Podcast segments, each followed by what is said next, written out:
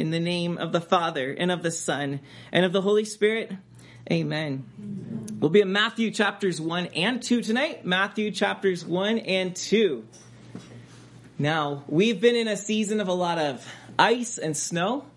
So I think most of us understand what I mean when I say that when the road is icy, you drive Fast. I have those kids in my stu- in my class right now. yeah, when the roads are icy, we drive slowly. We drive cautiously. When the ro- when the walkways are icy, we walk cautiously. carefully. Um, we need to remind ourselves that in the spiritual life, in a, the Christian life, we live in a caution icy zone. We are always walking not on thin ice, but on slippery surfaces. And what that means for us is that we need the mindset to walk our Christian walk with the awareness that we could slip at any moment. That every step has the potential to lead us out of what God is doing in us and for us. I was reminded of this when my daughter was I was walking my daughter to school here at LACS, and some of you know this that we live just up the kind of the ridge here, and so it's like a seven minute walk in ice, maybe twelve minute walk um, down to the school. And I'm walking her, and the way this trail goes is it's fairly easy going. But um, Rosie's not here tonight. She could vouch for me how wretched this trail can be. Um, but there's one part where it's just like narrowly cut into a very steep hill. And so it's like about as wide as two feet will go. And when snow comes on it, of course, the snow falls on it not level. It slopes it even more. And then um, as we've been walking it, uh, as the days are melty and the ice, the nights are icy, these little, this little slope part of the trail has become very slippery. And so it's not easy. It could be one bad step and you could be sliding down this hill all the way to the road below. Um, and so obviously, um, I was walking very carefully with Evelyn, holding her hand at parts, making sure we tested spots out before I took her down with me or whatever. Uh, but it was a reminder to her and I that a walk that we usually take with, she can run down it, you know, usually, but we had to take every step cautiously and carefully. And we have to remember the same thing we fail to be watchful when we forget that there's danger lurking around us. You've never seen a soldier out, an, an army outfit out in the enemy territory, everyone's sleeping unwatchful. You never see that. They're aware that there's danger around them, and so someone is on watch around the clock. We need to understand that we live in dangerous times and we're not in heaven, so the devil's still real. The demons are still working. And we must at the same in the same way, we must be watchful and we must be careful. When we forget that, bad things happen. Here's what I want uh, an example of that. But let's actually, um, yeah, let's do this and then we'll read Matthew 1. Um, to show you the danger that we can be living in. Um, we live abiding in Christ. That's what a Christian is. A Christian is someone who abides in Christ. And Jesus told us to abide in him continually.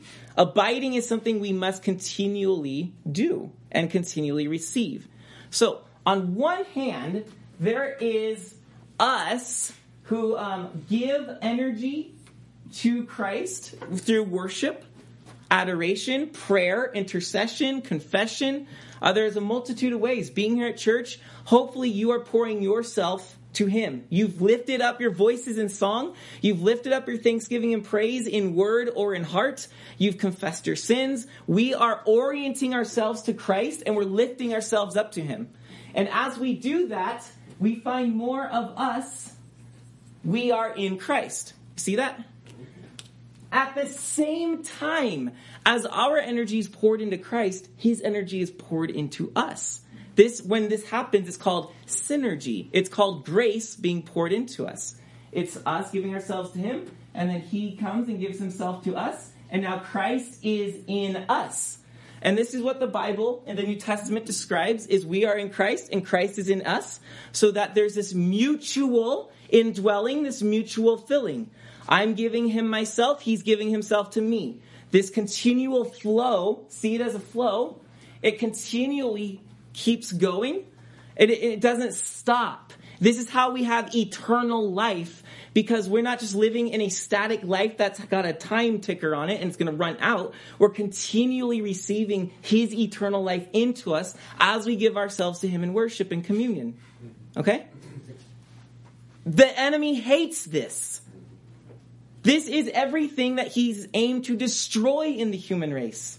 And Christ is making us once again in his image. So what he does is there's two ways he likes to break this flow one is called sin. One is one way we break this flow is in sin. Sin is not bad because it sends you to hell. Christ has covered that for you as a Christian. Sin is bad because it stops this abiding flow. The life and the flow of God in us. We hinder it because what we've done is now, rather than pouring our energy into Christ, we're pouring our energy into something else. It can be yourself. It can be a person, an idol, a lust, a greed, uh, pride, self-esteem. There's all kinds of things we can pour ourselves into. Sin is one of the ways we stop this abiding process. But tonight we see another way in the lives of both Joseph and Herod. One a good example, one a bad example of another way that this abiding process comes to an end or temporarily halted. Uh, the demons also like to use um,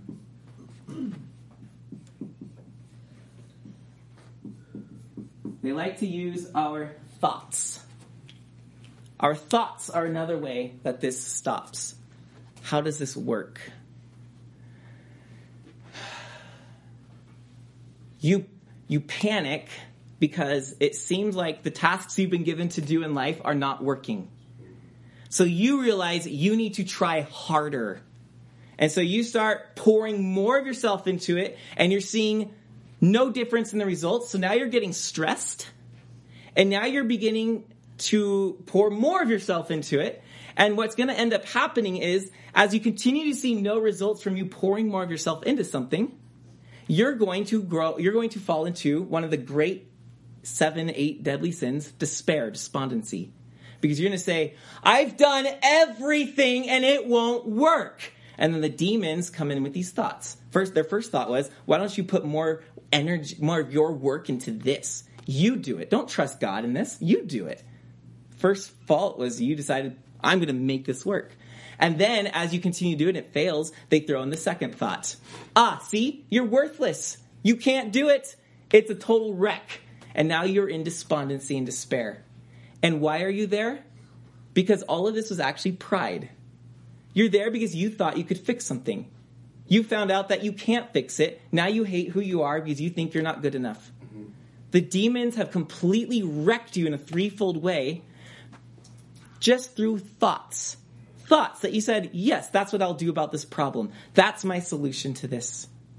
We must be watchful because thoughts are the most subtle. If the devil comes up to you wearing red tights and a pitch, carrying a pitchfork and, and puffing smoke in your face. I am pretty sure every single one of you will know what to do in that scenario. Get behind me, Satan, or run, whichever your your ta- tactic is. You will know what to do. I'm not listening to a word you say. La la la la la la. However, the devil never comes to us like that. He always comes to us in the form of thoughts. Thoughts are generally what do lead us to sin. These are the same thing, but we tend to focus on sin, forgetting, never really stopping to ask, how did we get there?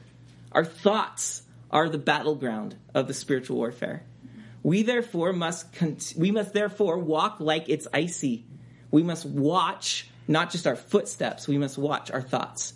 What are we letting in? And when it comes in, what do we do with it? What do we do with these thoughts? So if the devil can get us to stop abiding in Christ because of a thought.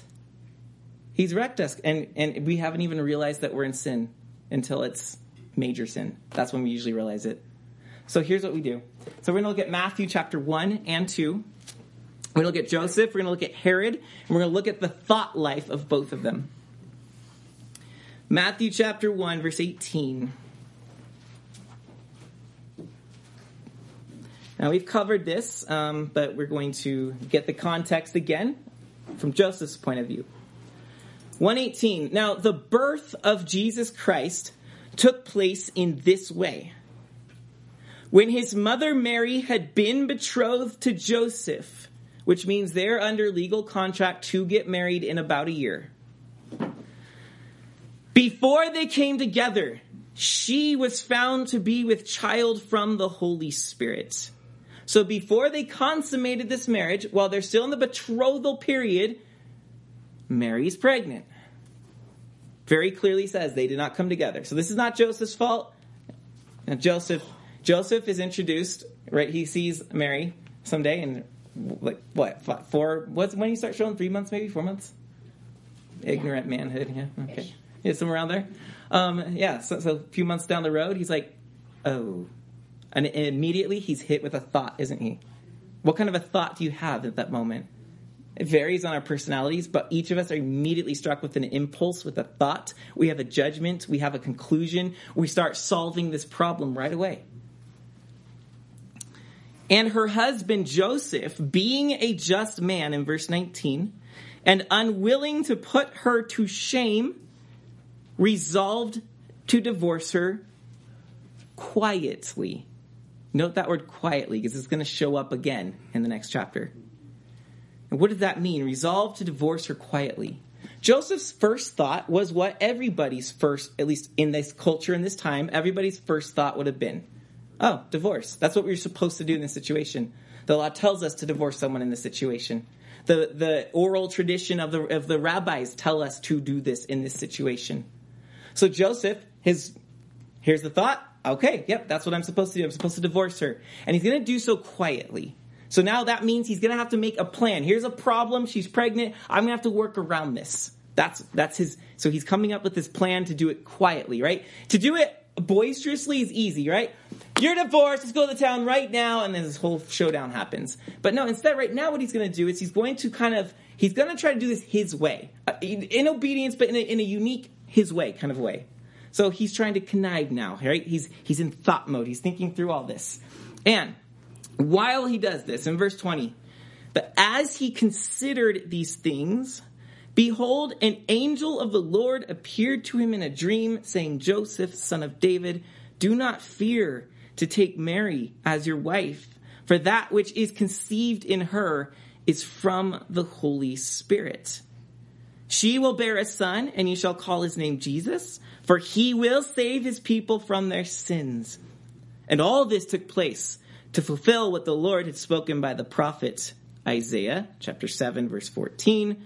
Behold, the virgin shall conceive and bear a son, and they shall call his name Emmanuel, which means, Emmanuel means God with us. So when Joseph woke from sleep, he changed. His whole direction, his whole course, his whole plot and plan is different now. When he woke from sleep, he did as the angel of the Lord commanded him. He took his wife, but he knew her not until she'd given birth to a son and called his name Jesus. So Joseph is hit with a thought, and he's, he's intending to act upon what he thinks he should do in this situation. But in the meantime, he chooses to continue to mull this over. It said in verse 19, 20, verse 20, as he considered these things. Now, the, that word consider refers to bringing something to mind. So he didn't just throw this out and say, okay, whatever, I've already made up my mind on it. He keeps playing this thing over and over. He keeps bringing it to the surface of his mind. He's not just going with his gut decision, he's going to ponder it a little bit. What he's doing is Joseph is practicing watchfulness. He's watching over his thoughts about Mary. He's continually putting a guard over it and saying, is this really the right thing I should do? Is this what I should do? He's not doing what people who are not watchful do. He's not saying, I know what to do. I'm going to do it. I wake up and he's, he's, he's not acting in rashness. He's not assuming his first thought was right. He's being watchful. And during the night, a new thought comes to him through God Himself, through His angel. Watchfulness is one is first of all helps us identify where the devil's trying to throw the wrong ideas into our mind, but then it also opens us up to what God wants to actually say in the situation. Because as corrupted humans, we tend to side with the wrong decision as a natural impulse. Watchfulness can help correct that. Joseph changes his course. He's troubled, but he gives the trouble to God. He takes it out of his hands. Herod, on the other hand, chapter 2, verse 1. He also is going to have news and is going to instigate a thought in his mind. Now, after Jesus was born in Bethlehem of Judea in the days of Herod the king, so Herod is um, he's the king over Judea, the southern part of Israel. Um, later, this whole political configuration will change, but at the moment, he actually has full rule over this little region. He was given this rule by Caesar because he was given an outfit by Caesar to go conquer uh, Judea uh, from the Hasmonean dynasty. Uh, which was a Jew, a little t- tiny Jewish dynasty that they had for little moments right before Jesus is born. Herod conquers all that and he takes over the land. And so Herod kills everyone to take the city. And so murder is the way he gets things. We're going to see how this man thinks. So he's king, he's the king, and behold, wise men from the east came to Jerusalem. Now, these wise men or these magi, uh, we will talk about them on their own terms. I think next week. I can't remember. It's one of the upcoming weeks. We'll actually address them and the star soon. So we're not going to touch on them tonight. But you know them basically enough they come from an out, they're Gentiles, they come from another country, they come in likely a full entourage, more than three people. You never traveled in small groups back then, those distances. And so this, this great entourage shows up, and Herod's like, whoa, foreigners. This, I, this is news, right? This is the news of the year. Remember that day when all those magi came from the east? That was crazy. So they show up, and they're saying, we're still in, uh, we're in verse 2 now, saying, where is he who has been born king of the Jews? So a massive group of people come looking for a king, and Herod's like, wait a minute, I'm the king. So now he's troubled, right? There's a usurper in my midst. So they say, For we have seen his star when it rose, and we have come to worship him. We not only know there's a king, we're going to give him, this king, our homage. Sorry, Herod, you're kind of a has been at this point. What do you mean? Because there's a star, and the star told us that there's another king, and so you're a has been. And actually, ancient people believed this. Well, again, look at this again, you know, down the road. But ancient people actually believed that stars would tell you what's happening in the dynasties of the nations. And so when Herod hears that a star is backing up their belief, he's really worried. So uh, we, we're come to worship him, give him our allegiance. Now in verse 3, when Herod the king heard this, so Joseph saw Mary pregnant. Oh, I should divorce her. Herod hears there's another king. What's his thought? When Herod the king heard this, he was troubled, and all Jerusalem with him.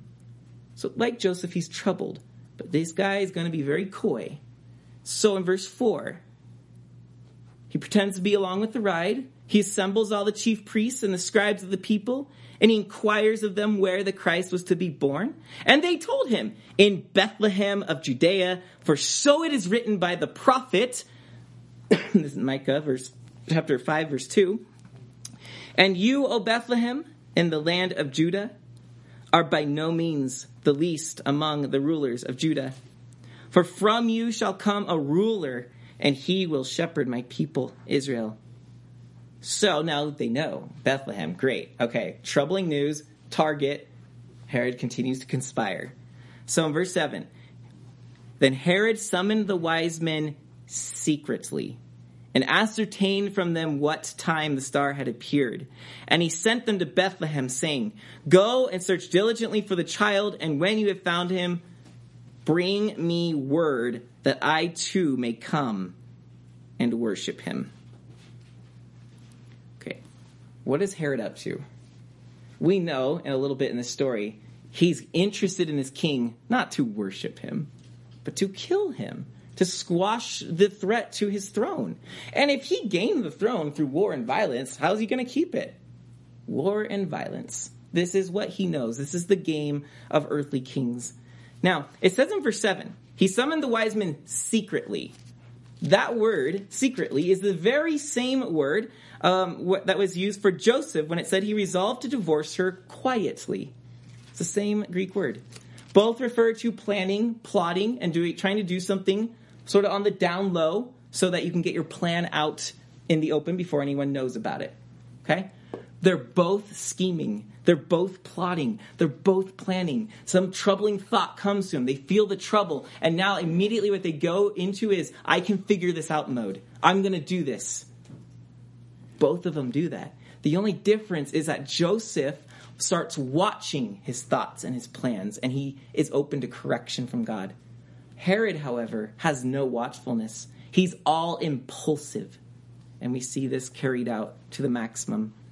So in verse 12, the wise men have worshiped Christ. And in verse 12, being warned in a dream not to return to Herod, they departed to their own country by another way. now, when they had departed, in verse 13, behold, an angel of the Lord appeared to Joseph in a dream and said, Rise, take the child and his mother, and flee to Egypt, and remain there till I tell you, for Herod is about to search for the child to destroy him. So Joseph is able to hear this, receive this, and obey, and he goes. Then Herod, in verse 16, when he saw that he had been tricked by the wise men, became furious and sent and killed all the male children in Bethlehem and in all that region who were two years or under according to the time that he had ascertained from the wise men. Then was fulfilled the prophet Jeremiah. So Herod goes to the max on his plan. He has a troubling thought, and he then, like Joseph, tries to make a plan, but unlike Joseph, he doesn't watch his thoughts. He just goes with it, and it leads to this massacre and this murder. Now, Herod in chapter 2, verse 3, we see something that's a little bit different than Joseph. We aren't told that Joseph is we the word troubled isn't really used in the Joseph story. He just sees something, he's like, okay, I know what to do, but then he's watchful and God changes his mind, right? Um, but in 2 verse 3, we see this about Herod. When Herod the king heard this, he was troubled. He was troubled. Now, that word troubled can be widely translated because it's actually more violent than just troubled. Um, Taylor, Taylor, Swift and other artists have made the word trouble kind of a little soft in our culture. So um, he's not just like I knew you were troubled when you walked in to the wise men. He's troubled on a full sorry, full troubled on a full deeper level. Uh, the word actually refers to inward commotion. Inside there is some. There's like a hurricane just swept through him. This is troubled. Like you've got this sort of status quo in life, and now you're knocked over in a moment. Uh, another way to translate it, it's it's disquiet, or it's no calmness of mind. So the mind was at peace, calm, humming along in your dynasty, and then all of a sudden it can't stop worrying about and worrying, worrying and worrying about this issue, this child in some place in my kingdom. So this is eating at him. Troubled can also be translated to refer to uh, anxious or distressed. So when it says that Herod was troubled, he has a world of reaction inside of him. And I can relate to what he's feeling. You may not see your betrothed pregnant. You may not see some usurper taking down your kingdom. I don't think either of us are in that context. Um, but we do, in different ways, see curveballs and things that we didn't expect. Things that are suddenly not what we hoped things would be. And we become troubled. The calmness of mind is gone. We're inwardly moved. We're distressed. We're anxious. There's a storm inside of us. And it's those feelings of trouble that is what the devil is after to get us to stop the flow with Christ, to stop trusting and resting in Him, and instead to start quietly finding a way to divorce or secretly finding a way to murder the child, right?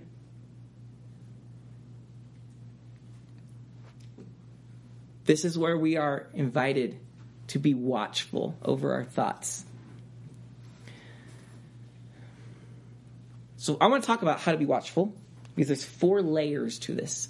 Doesn't mean you have to do all of them in order, but there's if you want to be like a, a four-dimensional watchful Christian, there's four layers to watchfulness. How are we watchful? The first way to be watchful is to scrutinize your thoughts. Learn to scrutinize those thoughts when they come. All thoughts. So something happens and you found something registering in your mind.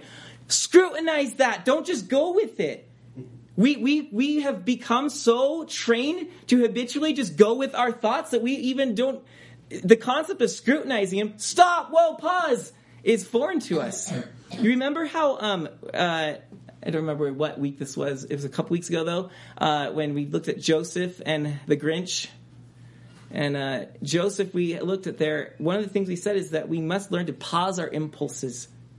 Thoughts generally give us our first impulse, but we must learn to pause that impulse. We must learn to scrutinize that thought first.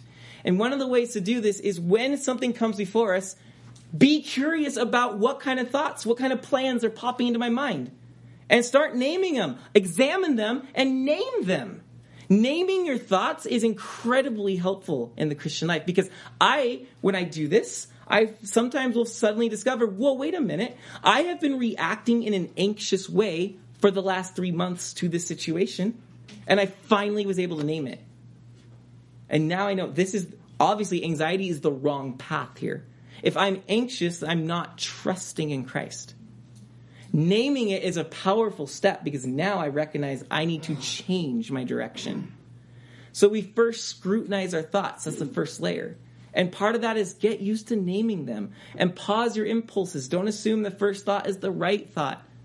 Name it. Where is it coming from? Who is throwing this in my mind? Second, stillness. Still your heart. Bring stillness to your heart. A still heart is an unmoved heart. It's an untroubled heart. Um, remember Paul when he's talking to the Ephesian elders in Acts chapter 20? He's on his way to Jerusalem and he knows, he just knows something bad's going to happen there. And he tells the Ephesian elders, Look, I know chains and suffering await me, but none of these things move me.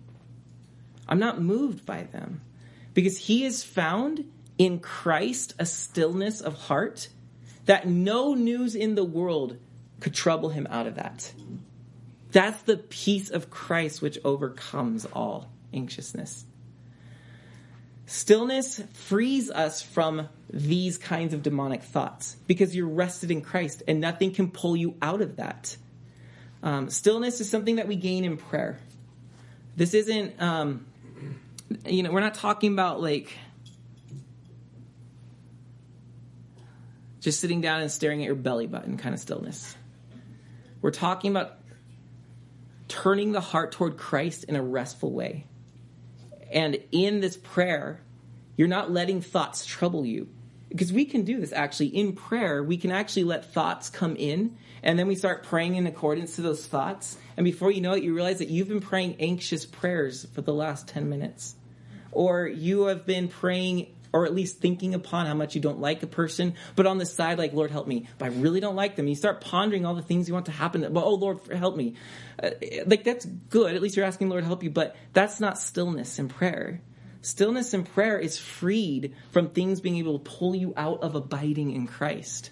Stillness in prayer brings that calm. And what happens when we can be still in prayer is you can actually begin to see the thoughts that try to come in and you begin to identify them and scrutinize them, and you're like, whoa, I had no idea that I put this much energy and priority into this thought here. Like I'm an obsessive planner. So every time I'm in prayer, things I need to plan through the day start popping up. This is not time to pray, Brandon. This is time to plan your day. Whoa, wait, that's not from the Lord right there. We it's stillness in prayer is the concept that my abiding in Christ, pouring myself to Him and Him pouring Himself into me, that this abiding is the most important thing I can do right now. Nothing else trumps what's happening right now. That's when prayer is, your heart enters into stillness and prayer. Nothing can move it then. Oh my goodness. Today's the deadline for this, and you instantly want to start planning it while you're praying. Right? You want to start planning how, when am I going to fit this into my day? That has to go because there's nothing more important than abiding with Christ right now. That's what stillness looks like, unmoved by thoughts. So we, we got to scrutinize our thoughts and name them. We got to we got to find stillness in prayer. Third, um, one of the ways to do this is to concentrate our heart on a single thought. It is not possible to be thoughtless. There's a lot of like Eastern meditation stuff out there in our culture today, right? Um, Christianity has elements of this, but there are significant differences too. And one is that we believe the thoughts, our ability to think is good, but our ability to think is meant to be fully focused and energized by Christ. So prayer should be a single thought, the thought of Christ Himself. Now, there are traditions about how to help yourself do this. Um, we've talked before about how to do. Um, we've talked about arrow prayers. They're those one liner prayers that you can go to and continually draw on because that prayer becomes your single thought. So if you find yourself particularly troubled, start going over this prayer over and over and over, a single thought. Um, you guys remember Macarius and the desert monks and nuns in Egypt back in the third and fourth century. Um, we know from a written report that one of the prayers they said over and over out there was, Oh God, make speed to save me. Oh Lord, make haste to help me. They were found repeating this prayer to train their heart to continually repeat a single thought. That this is my thought. So when you see Mary pregnant, oh God, make speed to save me. Not, well, let's figure out how to get rid of this problem. Or when you're Herod and someone's threatening your domain, it's not, well, how can I get rid of this person or make this into what I want it to be? It's, oh God, make speed to save me. Oh Lord, make haste to help me. The single thought of the heart. We train this by praying with single thoughts, and then we try to carry single thoughts through our day.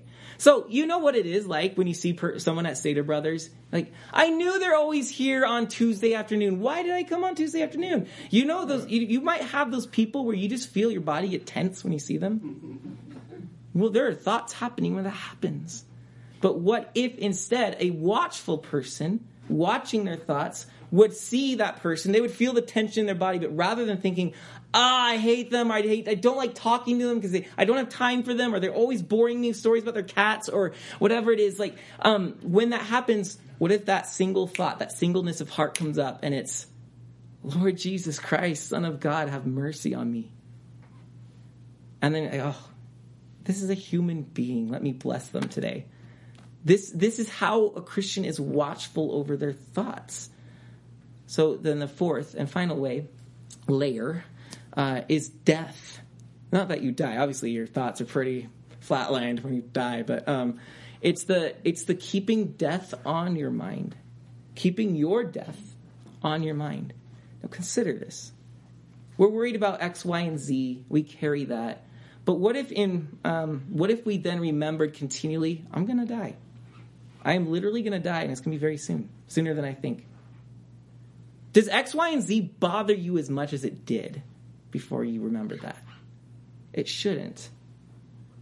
Because if I remember that I'm going to die, the problems I'm facing and I'm spending all my energy on actually mean nothing once I'm dead. They mean absolutely nothing. And I'll look back and say, that was oh God and I will look back and say that was what I was worried about, Lord. I missed all of this because I was too focused on quietly putting this away or secretly discerning when the child was born because I'm doing that planning stuff. That's what I missed. It's like, yeah, if you only remembered you're going to die and all this is going to die with you, like, yeah, you would have had it better. Um, death keeps our priorities where they should be. Remembering our death helps us to live in the kingdom of God more thoroughly.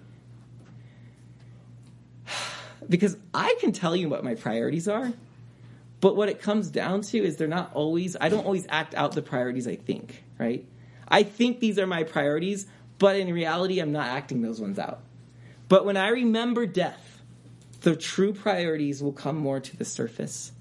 And so, uh, in prayer, ask God to teach you to remember that my days are short, and some of the things I'm fixated on are not that important. What's important is watching my thoughts and having Christ be the shepherd over them. That's what matters. So let's be watchful. It takes practice. It really takes practice. It takes some exploration. You're not going to master this, right? You're not going to like, oh, that was a great sermon. I'm fired up and I'm going to master this tomorrow. No, it's going to start with some practice. Then you're going to forget all about it. But then it's like, oh, wait, as you confess your sins before your father, you remember, oh, I haven't been very watchful. Thank you for reminding me that, Lord. Help me with that now. And then today, the next day, you, you restart your efforts. It's about practicing this watchfulness. It's about remembering this flow we live in with Christ and realizing that there are forces trying to pull us out of this. It's about remembering to walk carefully, that we are not in Christian Disneyland. In America, we kind of are, but like that's not the way we should live. We need to live as if there is Caution, demons all around. Caution, sin about ready to destroy your progress in Christ. Caution, icy. Watch the steps, watch the thoughts. Watchfulness. We live in a battle. How dare us not be watchful? So, it's going to take practice, it's going to take some exploration, but one of those layers is going to take us far further, and it's going to close off one of the back doors the devil gets in.